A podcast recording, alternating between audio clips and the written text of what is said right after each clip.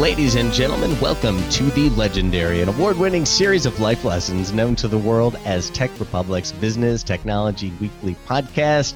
This is the show where we talk about innovation and what it means for culture, business, and society. My name is Dan, and this is a special episode. We're talking about 10 years of Twitter to help us kind of figure out what the social network meant and what it was then and what it will be uh, I have a, a, great cast of colleagues. Uh, Jason Hiner in Louisville, Kentucky. Jason, thanks for joining the show. Uh, always happy to be here, podcasting with you, my friend. And uh, Bill Detwiler as well in Louisville. Hey, glad to be here. And joining from New York City, Scott Beale, otherwise known as Laughing Squid. Laughing Squid was at uh, kind of the epicenter, the heart of uh, the Web 2.0 explosion that happened uh, about a decade or so in San Francisco. And he and I both registered for Twitter within hours. Uh, of each other, but in vastly different circumstance. We'll share some stories uh, about the early days. But Scott, thanks a, a, ton for joining the podcast today. Yeah, thanks for having me. Uh, so, let's uh, let's start at the beginning, the the early days, and by that I mean with Blogger. So uh, if if you're unfamiliar with Web 2.0, we have a podcast post show notes with some of the earliest screen captures of. Uh, Evan Williams, the founder of Twitter, he is now the CEO of Medium, and his first company, his first success in the venture capital backed innovation, web innovation world uh, was a company called Blogger. I, a lot of us, myself included, got our start creating web content using Blogger. It was one of the tools where uh, it, it made web publishing very easy. Uh, prior to Blogger, you had to do all kinds of hand coding, and uh, you know, or you had to follow Dave Winer and, and kind of figure things out for yourself. Uh, and Blogger is something that that really simplified the process of creating web content. Uh, and he sold it for, I think, $12 million, which at the time was just a ton of money to Google. And his next thing was a company called Odeo. And Odeo helped the, the kind of proto podcasting world uh, also simplify. It was uh, a tool that uh, um, it not just helped you host podcasts for creators, but it also helped listeners find and discover podcasts. And in fact, it was, although it's kind of been relegated to an afterthought, now it, it really is one of the services that helped podcasting go mainstream. I don't know if you remember, but podcast was the Oxford Dictionary's word of the year in 2005, in large part because of Odeo. Uh, I discovered Twitter and uh, a lot of what we now call social media, although the word didn't exist at the time, because uh, a lot of us were hand coding XML and uploading files to servers and spend you know staying up all night in order to to get podcasts out to very small audiences, and uh, when Apple launched iTunes 4.9 in 2005, it was a great triumph for podcasts because that was the first version that, that let you sync. It had a directory of podcasts and it let you sync podcasts directly down into uh, your iPod, which was revolutionary at the time. But the effect of that was that it decimated Odeo and Evan Williams' service. So I remember one day in July 2006, logged into Odeo and saw this big bar across the top of the site, and the bar said, uh, "Hey guys, we're we're gonna shut down Odeo. We're gonna sell it and, and get rid of it, but we've started this new thing. It's called TWTTR, Twitter, and we think it could be really cool." So I signed up. I fired off uh, what we now call a tweet, and the rest is history. Scott, you were sitting, I was in the beautiful Black Hills of South Dakota, the middle of nowhere. You were sitting in San Francisco how did you discover Twitter? You know, I don't know. Basically, we all kind of just joined at the same time. Like, you know, everybody we hung out with were all early adopters and tried anything that came along. Um, I don't remember. I know that in Nick Bilton's book, he talked about, I think, he talked about Ev and Biz walking around the party, this famous, uh, uh, what was it, a Valley Swag party, uh, like signing people up. I don't remember if it happened that way. Um, but yeah, I think it was in July, I believe, in 2006, and uh, I don't know. We just joined everything back there. then, and it was uh, there was also uh, what was the other competing one that Leo uh, Laporte uh, was uh, uh, Oh, Jaiku. Jaiku, right? Because he had a launch Oh, party yeah. with those guys right around the same time too. So it's like we all just signed up for all these things, and not knowing how to what they're going to do or if they'll be around even. Yeah. I remember discovering your your photographs and I think probably your Twitter account uh, from Flickr, which had just recently been purchased by Yahoo, and it was a real big deal. But you could it was the first place where you could upload high quality photographs. Yeah, there's all that stuff happening. 2005 is a huge year for that. Uh, all that Yeah. stuff breaking out, delicious, and just everything really. Um, yeah, it's, uh, but I don't know. It's funny. I don't know specifically how. You know, it's funny. I didn't hear about it on Twitter because that's how I would hear about it. Any news, you know, startup now. so it wasn't on Facebook. So that is kind of funny. I mean, it could have been an IRC channel. You know, I, I don't recall. Jason, what about you? Yeah, so I, I do remember when I first signed up, I uh, we had this great product manager at Tech Republic um, back then. His name was Sean Morton, and uh, he was really into. And Tech Republic had always been a community site. Tech, a lot of people kind of forget it, but Tech Republic had, was one of the first sites that actually put a, put comments on every article. And so this the, the whole Web 2.0 movement um, we're really bullish on, and Sean was kind of leading the charge on a lot of that stuff. He was integrating. We had kind of our own version of Delicious for our users uh, that wanted to save their links, both our links and then anything outside of it, and some um, some Flickr integration and, and things like that.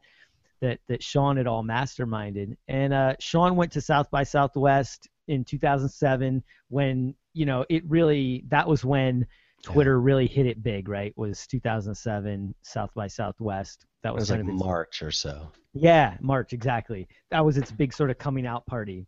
So Sean comes back from that. Like I just I still remember I'm like sitting at the printer, you know, something we hardly ever do these days, but uh sitting at the printer waiting for some whatever mock-ups or something to print out the the latest thing. Um because we had this meeting, him and I had this meeting and uh, so he comes. He couldn't even wait till I got in the room. You know, like he had just gotten back from South by Southwest the night before, and uh, you know, I'm waiting at the printer to print out these things we need for our meeting. He's like, "Dude, I, you got to sign up for Twitter." And I'm like, "What? what are you talking about?" And uh, he says, "Uh, "You you gotta you gotta do this. Like this is this is the thing, and this is so cool. You know, it's like uh, he got it. You know, immediately." And um, and he was pretty skeptical too. He um, but but he saw sort of what the the kind of possibilities were, and so he I signed up.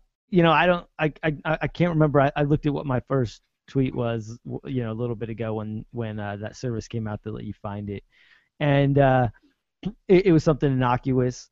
Um, luckily, not about lunch, I don't think, but um, but I remember I, it took me a while to get it, uh, and, and he and I were. He was one. He was the first person I followed and then you know he and I followed several other like engineers in our company uh, and a couple some people on the West Coast and stuff.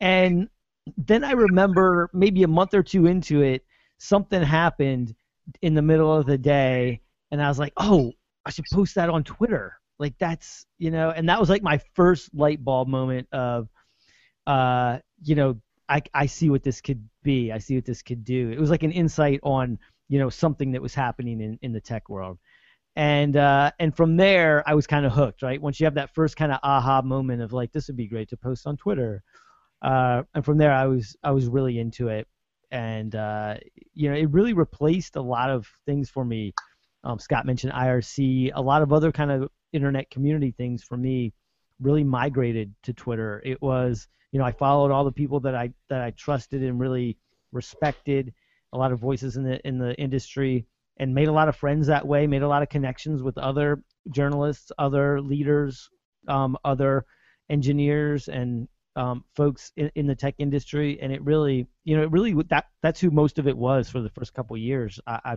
i felt like you know was just mostly tech industry people Yeah, I wonder if that's look. There are bigger social networks now. There are certainly more valuable companies, but um, Twitter has been a place where I, it, it sounds kind of silly to say this word, but thought leaders, by people who were influencing culture or influenced by culture and had something to say about it, were the, flocking to, pun intended, uh, Twitter. Bill, what about you? You were at Tech Republic as well. Uh, did you sign up? Did Jason convince you to sign up uh, uh, with him, or did it take some time? It took some time. I was the laggard here. I actually didn't sign up until 2008, so it would be a year after Jason signed up. And, you know, I was always one of those people that didn't use a lot of other social networking tools. You know, I connected with the people, my quote unquote friends, you would say, through the traditional channels of text or of telephone calls or God forbid, in face communication, right?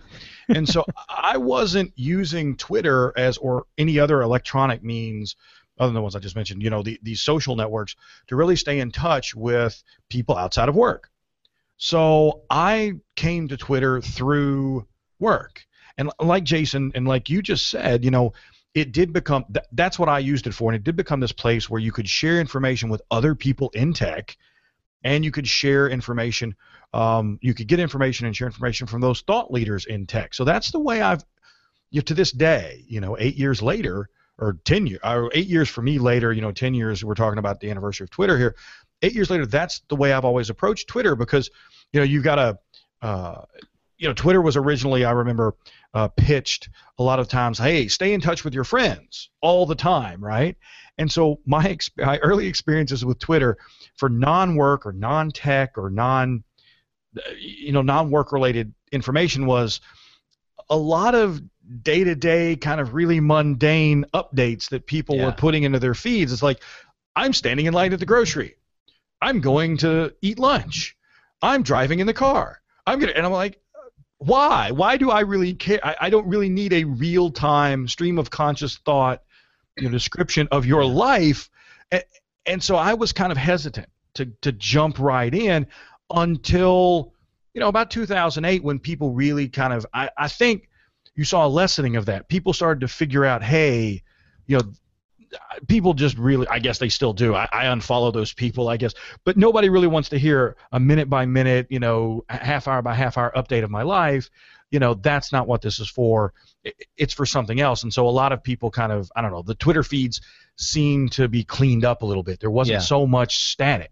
I, I think you know there were a few tipping moments in 2008 2009 the the airplane uh, uh, crash on the Hudson River was one of the first Twitter moments that was uh, captured and shared. It was one of the first viral moments.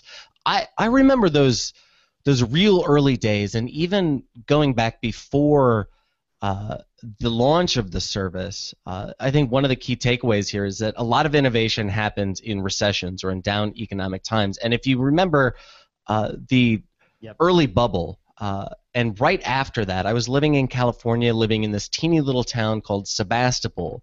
Now, I was working at a bookstore, and one of our customers was this guy named Tim O'Reilly.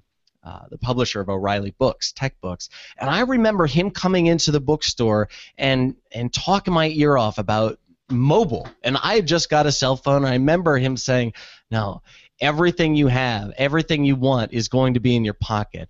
And that kind of stuck with me. And I think it's because Tim was was dialed into uh, innovation culture. Scott, you were just down the hill in San Francisco. Can you explain a little bit what that culture of innovation like was like at the time? You mentioned, uh, you know, Delicious and Flickr and those those early services, but what was the culture like in San Francisco at the time? I mean, it was just nonstop events. There was always stuff going on, and all these things launching, and we'd go to all the various, you know, offices of all these companies. There was a thing called Lunch 2.0 that was happening, where a different company would host lunch, and we'd all go there and to that company. And funny thing is, that's the first time I went to Facebook. They hosted a Lunch 2.0, which is almost impossible to imagine now. It was a public event. Zuckerberg was there, tiny little thing in 2000 that was 2006 i believe i mean it was just crazy and i think that's what fueled so many people you know the the desire to move to san francisco was access to all these people and vc of course too you know all the vc companies would have parties it was pretty crazy oh, and back to the how i found twitter it would have been rss which i kind of Yeah. even though i use it daily i forgot that's basically techcrunch and gigaom wrote posts on it the day Twitter uh, released it on July 15th. And so it looks like I signed up two days later. So that's probably what happened. We just Yeah. all saw it in our RSS feeds. Google And- Reader. RSS is is just kind of critical to to it, it was baked into the early days of Twitter, and I, I remember plugging RSS into my R, or Twitter RSS feeds into my aggregator, and at first I totally forgot about it, and and then over time it was like, oh, I have to disconnect Twitter RSS because it's taking over. You can kind of see the scale, that famous L curve of adoption. You, it was like quiet chirps, quiet chirps, and then all of a sudden this fire hose of stuff overtook my RSS feed. Yeah, it's funny. I miss those days a little bit. You know, I, it's nice now. Twitter Twitter's replaced RSS. I wrote an article about that. I think a long time ago, 2009 or 10, probably about. I don't need RSS anymore. I just use Twitter. But at the same time, there there are aspects of that I miss. You can you can scan. You could scan a lot more headlines um, in more quickly. Uh, in that, I think the the what you get is the trade off is you get a little bit more perspective uh, especially as twitter has evolved. And now, for example, when you tweet an article or retweet, you know, you can add a little bit of your own commentary with it, you know, instant analysis in a sentence, and there's value uh, in that, especially if you're, you know, disciplined about the people you follow. And um, but but you do, I do miss a little bit of that. Uh, I I feel like I I took in more data, as it were, when when I, when I had the RSS feed and was just you know looking at this. Uh, this long list of links headlines. You know, Scott, Scott, you, um, I, uh, we shouldn't uh, underestimate the importance of XML and, and RSS. That was the fundamental underlying principle of podcasting as well. Uh, Scott, you have just moved a lot of your your you've you've upped your feeds. Uh, I, I see in Twitter Yeah. that you've, you've kind of moved from algorithms to feeds, and that's actually really important. A lot of the value of Twitter is that it is a real time timeline. Uh, even though the company talks about going to an algorithmic model, uh, I think for a lot of people, the thing that distinguishes Twitter is that it is a timeline of uh, uh, it's it is one long chronology, and that's exactly what RSS was like. What's Scott? What advantages do you see to to RSS over the algorithmic world that we live in now? Well, I mean, as a blogger, I want to see every post from the source that's that I'm following. The problem is feeds have been removed from Instagram, and it's not on Facebook. I don't think it's on Twitter anymore. Uh, there are some services that will like generate feeds from, you know, like Instagram and Facebook, and I've used stuff like that. But yeah, it's you know, the algorithm doesn't work for me because I, I want to see everything. You know, especially when it's like an artist or something that's occasionally posting, that stuff gets lost. You know, and a lot of them got abandoned with Google Reader shutting down too. You know, because people stopped using Google Reader, and it really hurt. You know, very small publications. That sort of thing. Yeah, yeah, Um, I, I wonder if uh, um, you know th- that's somewhat of a not a backlash to to the Facebook or or Google's of the world, but feeling this. You know, Bill, you said a moment ago that that you resisted Twitter because it was like "Ah, I don't care about the ham sandwich some person is. I, I have real people in my life I want to connect with. But I, I wonder if if RSS is kind of a way to and Twitter a way to harken back to those older days now, ironically. you know, I don't know. I mean, I think that, and I'll echo kind of what Jason and Scott were, were just talking about. I mean, for me, I do want to see everything, right? So that's why I, I, I like things in a chronological order. So I like being able to go in and see, hey, this is what this person that I'm following has done, what they've posted, what they've said, all the things. Um, a- and I'm I don't really like the algorithms that pick and choose what and when I'm going to see things or what's important, what's not important, because I, I really don't feel like the algorithms know me that well. Um, but it is difficult. I will say this: it's difficult with Twitter because I do feel like I have to be really disciplined in who I follow, because things get lost. You know, Yeah. I just went through an exercise where I unfollowed 200 and some odd people, and because the things that were and I follow about before that it was about 700 people that I followed and now I'm following around 500 but what I would find is the things that the people I really cared about the subjects that I really cared cared about were getting lost or getting drowned out um, amongst just sort of this sea of other stuff and especially when there was a big event um, whether wh- whatever the event was um, that was socially either a tragedy or an emergency or something that was socially important or whatever, what I found was people would tweet about that that normally wouldn't tweet about those kinds of issues. And so during for like three or four days, and some people may want this. I didn't. I wanted to be more selective. I, I use Twitter and all my tools very specifically, and so I, I wanted to filter out all the rest of this stuff and just get kind of, I don't know. I do treat it like kind of like multiple RSS feeds. I, I kind of wish that. I mean, I, you can click on somebody and see all their tweets, but when you just go to the home and I see okay, here's something from one person, here's something from next person, here's something from the next person. All right, the next thing that Dan, maybe you tweeted, is three pages down, and you have to scroll down to get it. So I, I think maybe that maybe that sort of is what Twitter and all these services, you know, it comes down to personal preference and personal use. I mean, that's how I use it, and maybe it's not how you use it. Maybe it's not how Jason uses it. Maybe it's not how Scott uses it. I the beauty of it too. Yeah, is yeah. is that custom um, customizability to the way you consume information, the way you learn, the way you want to filter, all that. I I do remember the the early days when you would uh, before Twitter had the lists feature and and other third-party services would uh, create customized lists of thought leaders or influencers or really interesting people to follow. And I I wonder what else has kind of changed since that era. Do you guys remember when it when Twitter was like there wasn't an app I mean, at first there was nothing except 40404. All you, the only thing you had was SMS right? Um, and the timeline was was just a timeline. It was built in Ruby on Rails. It didn't scale well. You remember Fail Whale? Oh yeah. Oh yeah.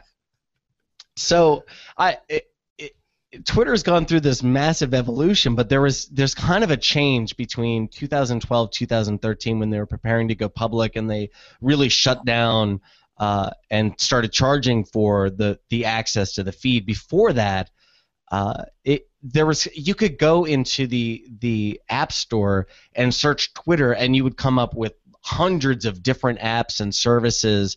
Uh, you know, TweetDeck was one of those services, and it really helped you kind of do build like what you're talking about, filter out the noise and really dial in on, on people and and. and I, I love TweetDeck. I miss tweet yeah, deck. Oh, I miss the original TweetDeck. Yep. Oh.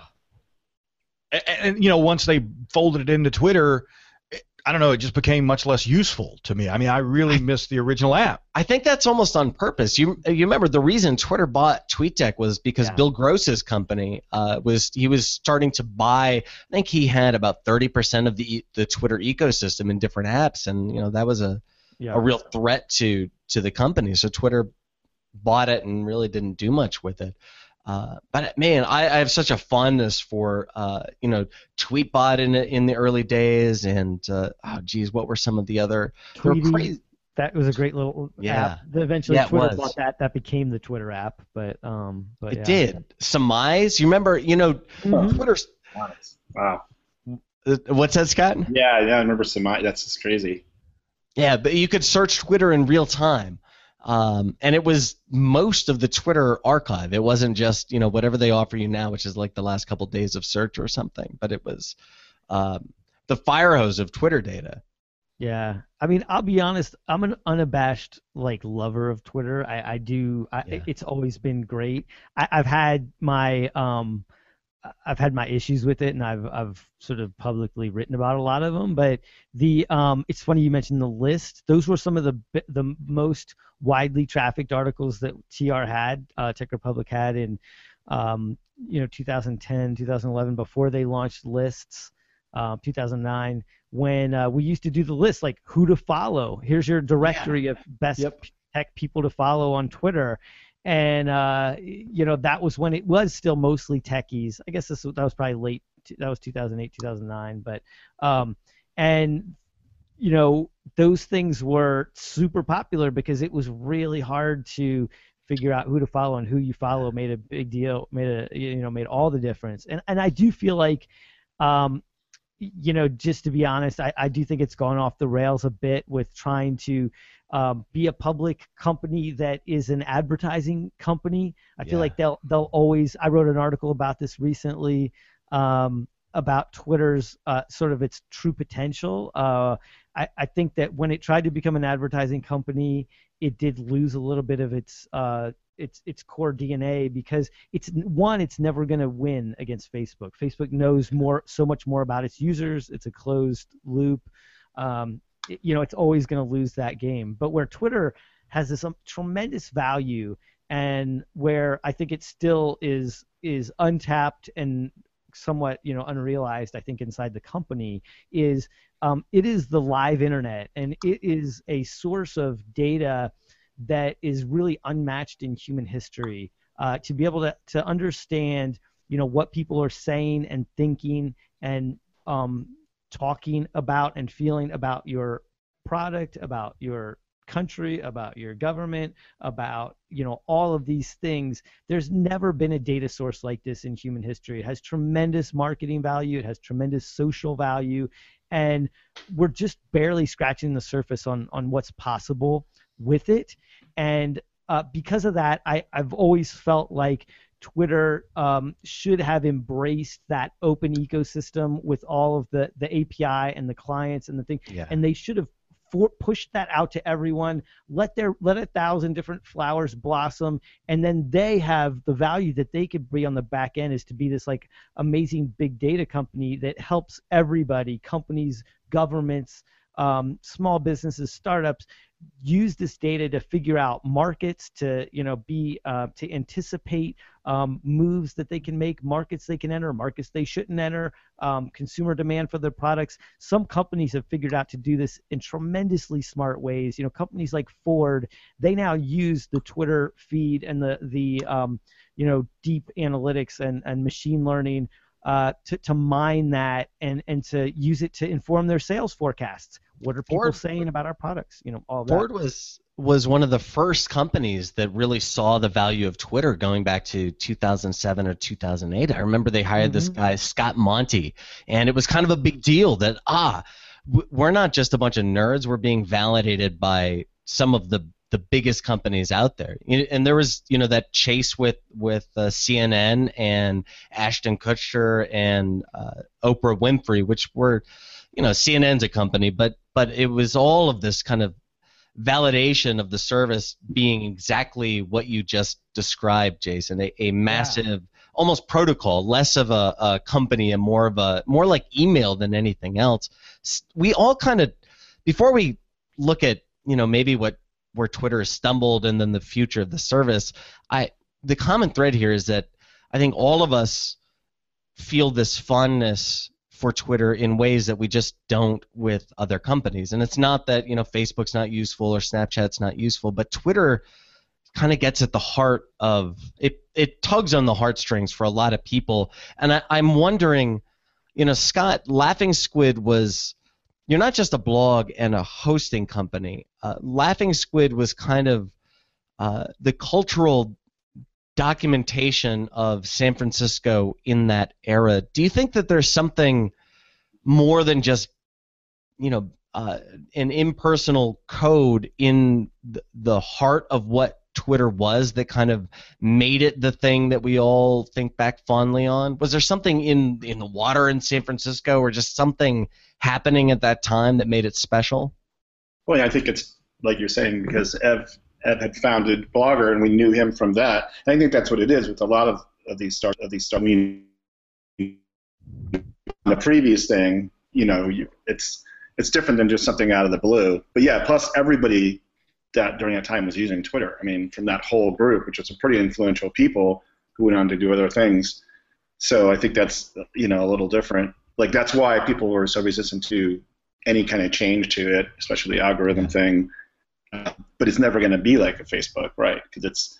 I mean, I think if I have so few like old friends or relatives that ever use Twitter, they don't use Twitter. They use Facebook with breaking news and that sort of thing. It just that's you you know you can't really. And Facebook's been trying to do that with trending, but still you're going to see it faster on Twitter if you're following the stream in in chronological order. You know, um, that's the thing too. I, I, people don't want to give up on that. You know. Um, It is. It is still the live internet. Um, Jason, you've written a, a ton about Twitter and, and their business, uh, and and just a moment ago, you, you hit on something really important, and that is that uh, they kind of lost something when they went to this advertising model. Uh, what did they lose, and could they get it back? Yeah, great. I mean, great question. I, I think that you know one of the things the holdovers you know you guys have been talking about because you you know were on Blogger and Odeo um, and Twitter, you know, in really early days, um, you know, were much more pioneering in that than I was. But one of the things that I liked from that, um, fr- from that, th- I think Ev's contribution to that was this. Um, this sense of ever, giving everyone a voice, like that, that seems to be what he was most passionate about. I think he's carried that over to Medium too. Um, where he really resisted ideas of, of uh, and, and, movements toward um, censorship and uh, uh, you, you, know even um, even filtering you know them as a site filtering uh, you know objectionable content and that kind of thing. His he had this very strong sense I think of um, of giving everyone a voice and a platform um, and, and had some sense of the limits, but you know that was really key and and I think that that was that was his sort of unique contribution to the thing. And that is still true, I think, and that's why you've seen celebrities um, and uh, even brands um, embrace Twitter, right? Is because it's this opportunity to get your message directly to people in an unfiltered way.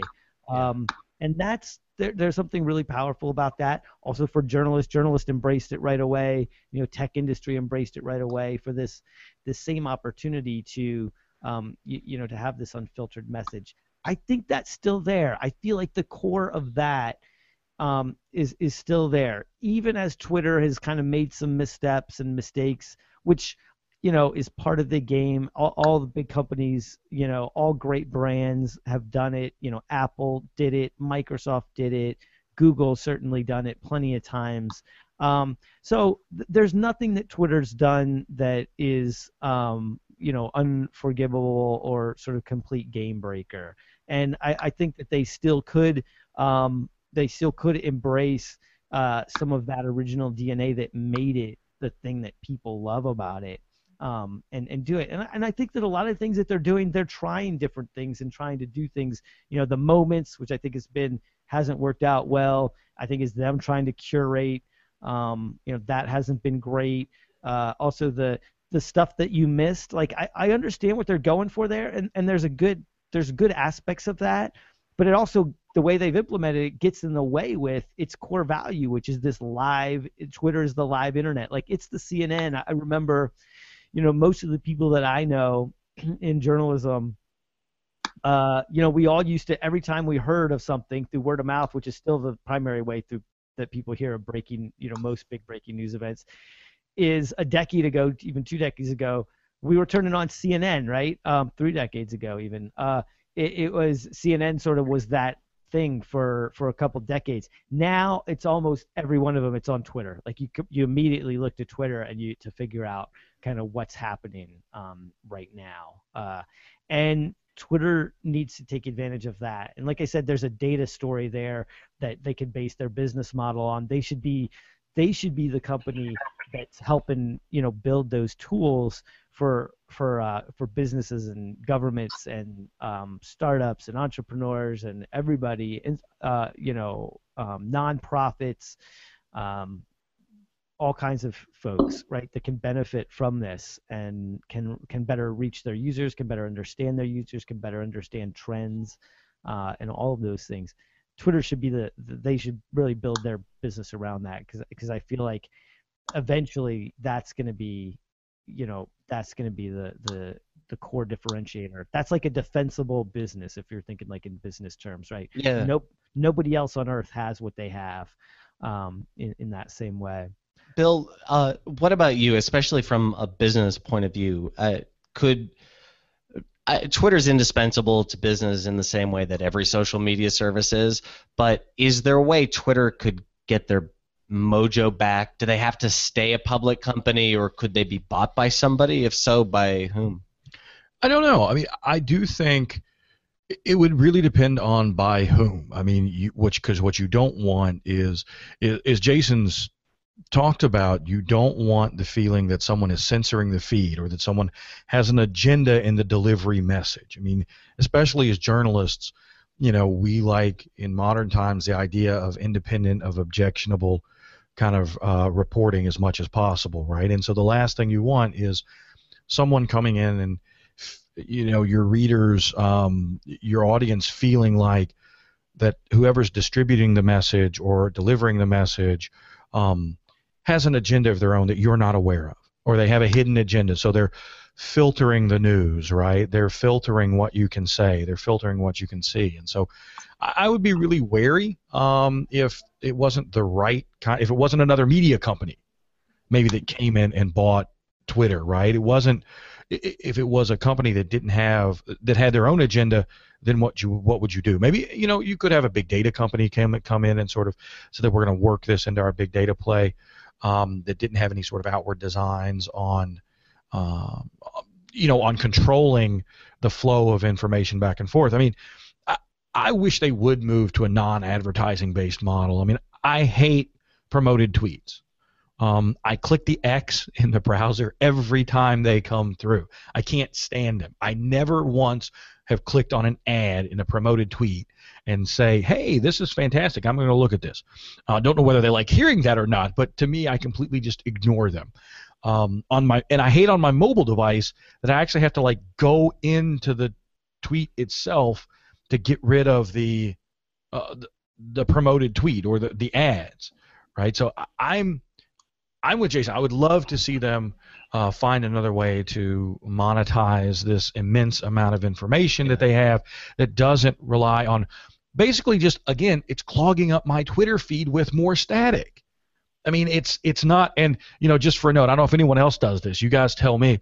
Like the only way to get an ad to disappear on the mobile, to, at least for me on my mobile device, I have to tell it why I don't want it to appear so you have to say either it appears too often, or it's offensive, or it's not relevant. I put offensive every time, even if I'm not really offended by the ad, because you know it's just there's no other option. It's not like on the desktop where I just click the X and it disappears. No, no, I have to say something. So, I mean, maybe I'm skewing the data a little bit well, for those people. But I wonder that's that goes to Jason's point about Facebook just having they know more about you and, and are a better advertising based business because they have better data. And I, that's that teeny amount of data that Twitter has about you it, it's already I wonder how many people are, are also just telling Twitter I'm offended by the fact that there's I, I remember once Dave Winer uh, who was an early developer of XML and RSS uh, and early proponent of Twitter once said, you know, I will I will gladly pay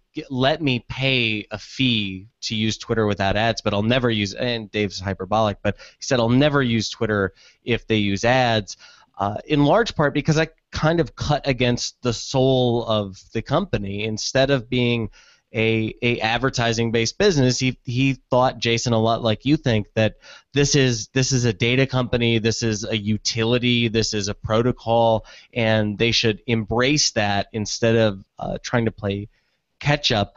I I really remember I I would go to conferences and I, I was a kid in South Dakota in my mid 20s and I remember feeling like Twitter is the democratization of the dissemination of information. And I can, from South Dakota, from the middle of nowhere, where once I felt very isolated and like I was in the middle of nowhere, all of a sudden I could talk to, you know, you could talk to Biz or Ev, and you could talk to people like Dave Winer or, I, you know, Adam Curry, and feel like I, I'm not alone here. I, am a nerd, I'm a programmer, and I'm a media guy, and there are other people like me. And although Facebook did a better job of of connecting friends and uh, even MySpace did a better job at the time of connecting musicians and people who really loved music culture.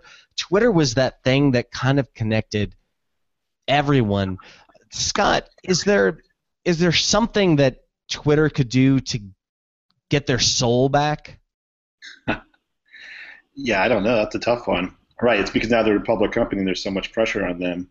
Yeah. Uh, yeah. And then everyone thinks they should get bought, but then I don't know how that's going to solve it, unless they somehow could spin back out as a as an independent company. Um, yeah, it's weird they don't do the you know paid version of it to give extra features and remove ads. It seems like no one really wants to do that. Like Facebook doesn't do that. Yeah. You know, I, I always joke that I would gladly pay Facebook to disable comments on Facebook pages. Yeah. that would save us so much time. I mean, that would it would be a huge, huge thing for us, but they're never going to do that. Um, but yeah, I don't know. It's it's weird just to see this this you know cycle every few months of oh, what's Twitter going to do, but yet they survive, you know. And it's I don't know. I guess it depends what the goal is, you know, for them.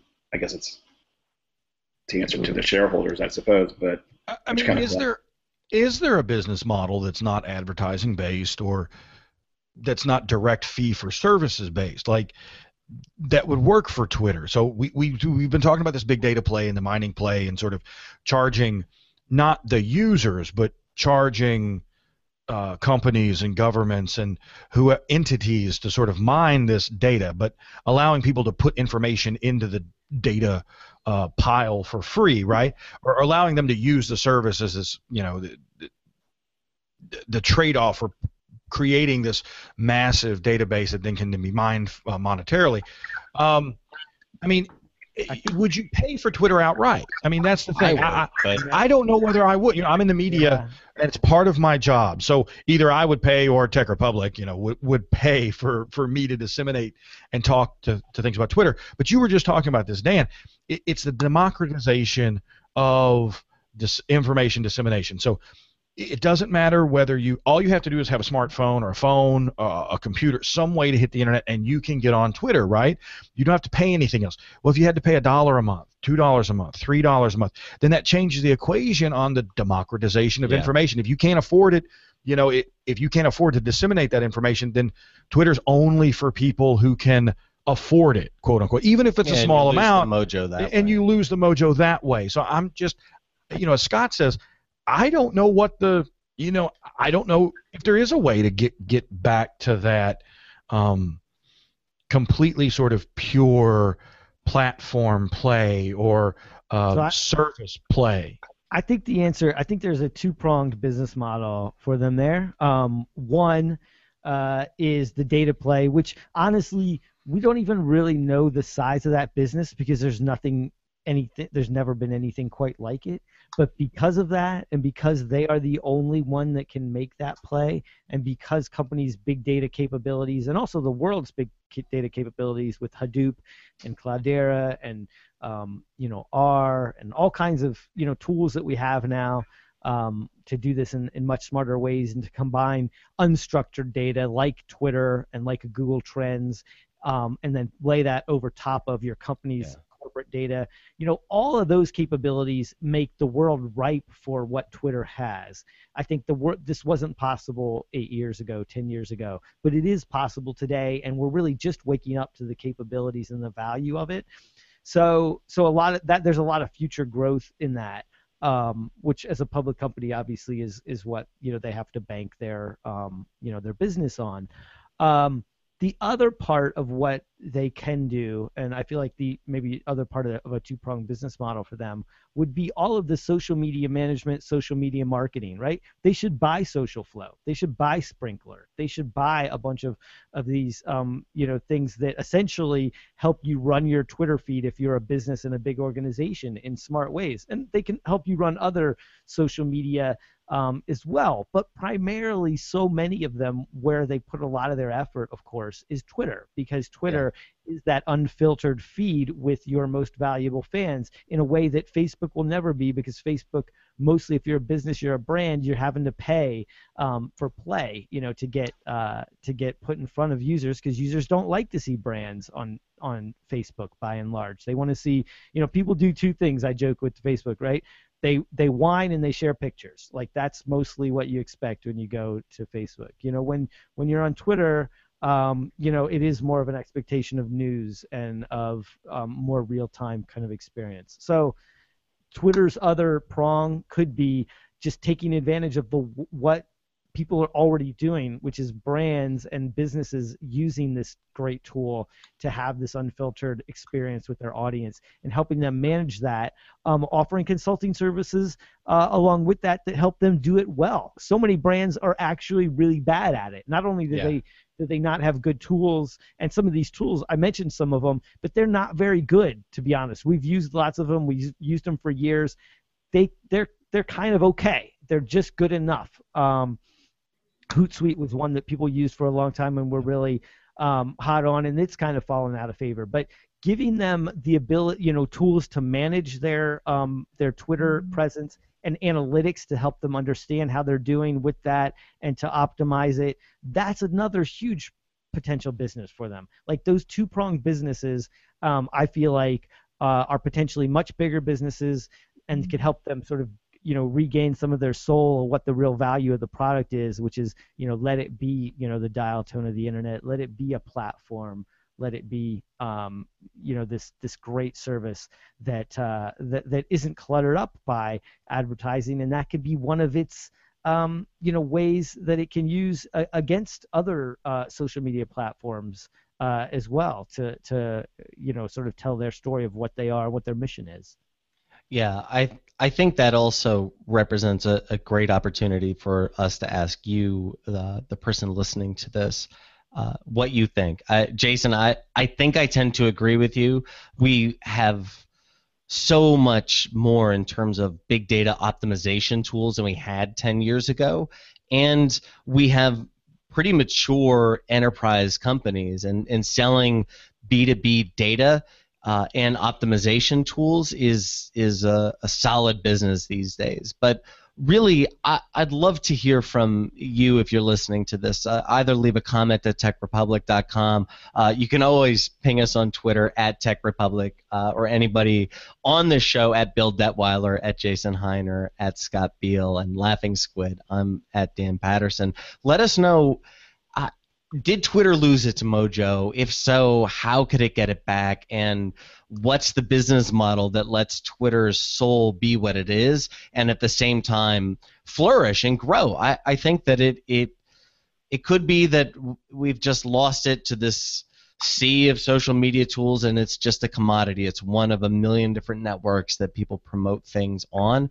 Or it could be that Twitter was a defining uh, it, it wasn't just a, a company or a social app. Twitter was was a thing that defined a generation, and it could be that again. So I'd love to hear what uh, you have to say.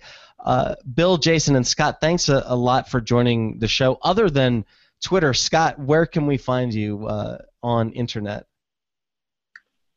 What other social networks? Um, well, I post to Instagram.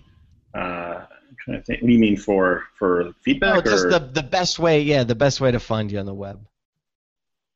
Well, my blog. No, not not me, but that's. I mean, LaughingSquid.com is the blog itself, and then uh, of course we're on Twitter and Facebook and that sort of thing. Um, yeah, it's funny going back to the Twitter thing. When it when it first launched, I actually did everything under Laughing Squid, not realizing how big it would be, and was talking in first person. And later on, split it out to be just for the blog. And then you know, launch my own Twitter account, which is uh, at Scott Beale. Um, yeah, those are the really Twitter. Twitter is really the best place to Yeah, have those conversations. Find us on Twitter. Right. right Uh, it's pretty much all of us right find us on That- twitter that's right. There's really nothing else. It it is the thing where we tell you know I don't tell people get a hold of me on Facebook or get a hold of me on Snapchat. I know that those come and go, but really like you know I I I was having a conversation with guys outside of my hotel. They all work in enterprise tech, and none of us had business cards. We're just like, just follow me on Right. Twitter. Uh, Just hit me on It's just a lot easier. Well, you So- can't do it. You I mean, it's hard to just mess. I don't think you can if you're not following someone. I mean, the privacy controls on that. But with Twitter, you can just randomly at someone like that, and yeah Yeah. you know. It's So amazing. You know what Twitter reminds me of, as you were saying that, Dan? Um, you know, your last bit was that. Do you remember like Apple in the '90s when it was really kind of in the toilet? Um, yeah. uh, and things aren't quite that bad for for Twitter, but it still had sort of this die-hard core of people that really loved it and loved it for what it originally meant, loved it for the brand, And Twitter has a bit Twitter of that has bit of mojo. that mojo. Well, we already had we already had the Steve Jobs come back to Twitter in the form of Jack, so that we already have that, right? Yeah. I mean, Yeah. how about we could all just buy it? Maybe we'll buy it and take it private. All right. So all Twitter really needs is uh, Steve Jobs. Uh, all right. Thanks for listening to the Tech Republic podcast. My name is Dan Patterson, and you can find us on Twitter. Thanks for listening.